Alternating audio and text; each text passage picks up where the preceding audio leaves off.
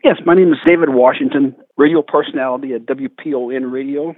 I was a record and concert promoter back in the 70s and got a chance to do a lot of work with uh, a lot of the veteran artists.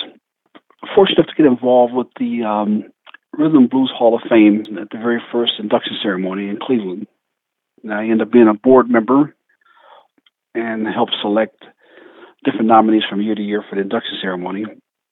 One of my main purposes of being involved is that I, I enjoy honoring the veteran artists from the 50s and 60s, especially the ones that did not get um, a fair shake in the business or either well known, but they uh, contribute a lot to the industry. And in my mind, I've always liked the group Bobby Smith and the Dream Girls. And I thought they would be a perfect fit if I could only find them. Couldn't find them. Searched for many, many, many years. And um, couldn't find a trace of them at all. Wanted is my lover. He left me behind. Wanted is his kisses, kisses that taste so fine. Won't you come on home? Come on home. I know I did wrong. I was um, going through Facebook one day, and um, I saw where um, this fellow was going to interview Bobby Smith of the Dream Girls, and I said to myself, "Who could this lucky soul be? He's done something that I've been trying to do for over 25 years or so." And um, I uh, heard the interview, and I said, "Gee, I need to get hold of this fellow named Mike because he's got someone that um, he's interviewing that, far as I was concerned, was just totally lost off the face of the world. You know, as far as the music scene, I didn't know if she was dead or alive. No one, no one seemed to know anything.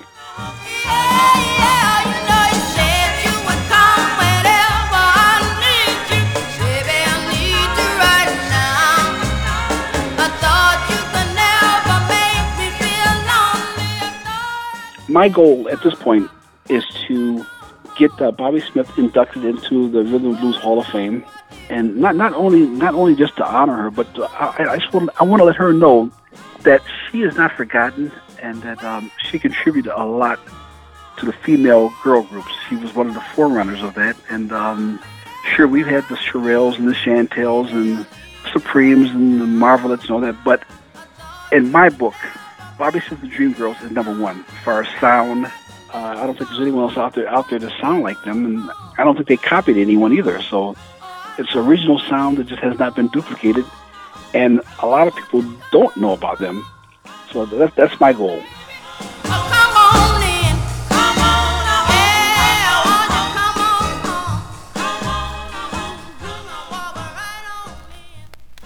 What I'm hoping, Mike, is that um, that Bobby Smith will agree to be inducted into the Rhythm Blues Hall of Fame. Uh, she deserves to be there. You know, some people, some entertainers don't think they deserve to be there, and, and we've had a few actually decline. So I'm a little, I'm a little concerned about that. Will she agree and um, be a part of it and participate? And um, if she do, uh, we will give her the royal treatment. That's for sure. I would almost say that it's uh, it's a shoe in. It's all up to her right now.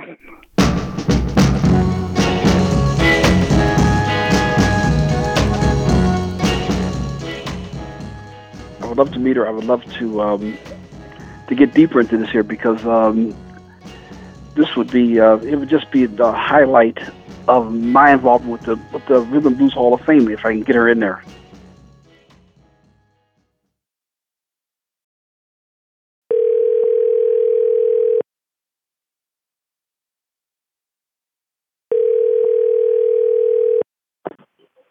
Hello?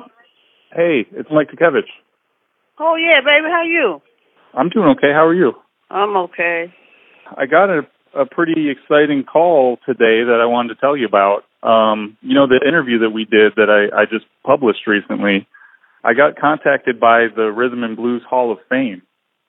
And they were very excited to hear that you were still around and they want to induct you in the Hall of Fame if, if you're open to that. You know you something else. you are something else. You know that. What would what you I think? to do with you, Mike? Hey, I'm. You know, I think the world of you and your music, and I, think, know you do. Mike, you something else, I'm telling you. Well, I know that I know that you were hesitant to really, you know, talk about the old music again and get into it, but I think that I think this is well deserved, and I think that there are more people than you realize that still care about your music. You something else, I'm telling you, Mike. You know, I'm too old for me singing and going on there, you know? Yeah, I don't think so. I I heard you sing. You got it still. Appreciate what you're doing, baby, but you know what? I don't want to tell nothing now because I I don't feel Yeah. good, you know. Okay. Wait until I have this surgery and I see if I feel all right. I'll be happy to do it, oh, Mike. Okay. Okay, that's fair. Okay, sugar. I'm uh, glad you called me, Mike. You take care. Tell your wife I say hello. And kiss the baby for me. I will. I'll talk to you soon, Bobby. All right, baby. Thank you. Bye bye.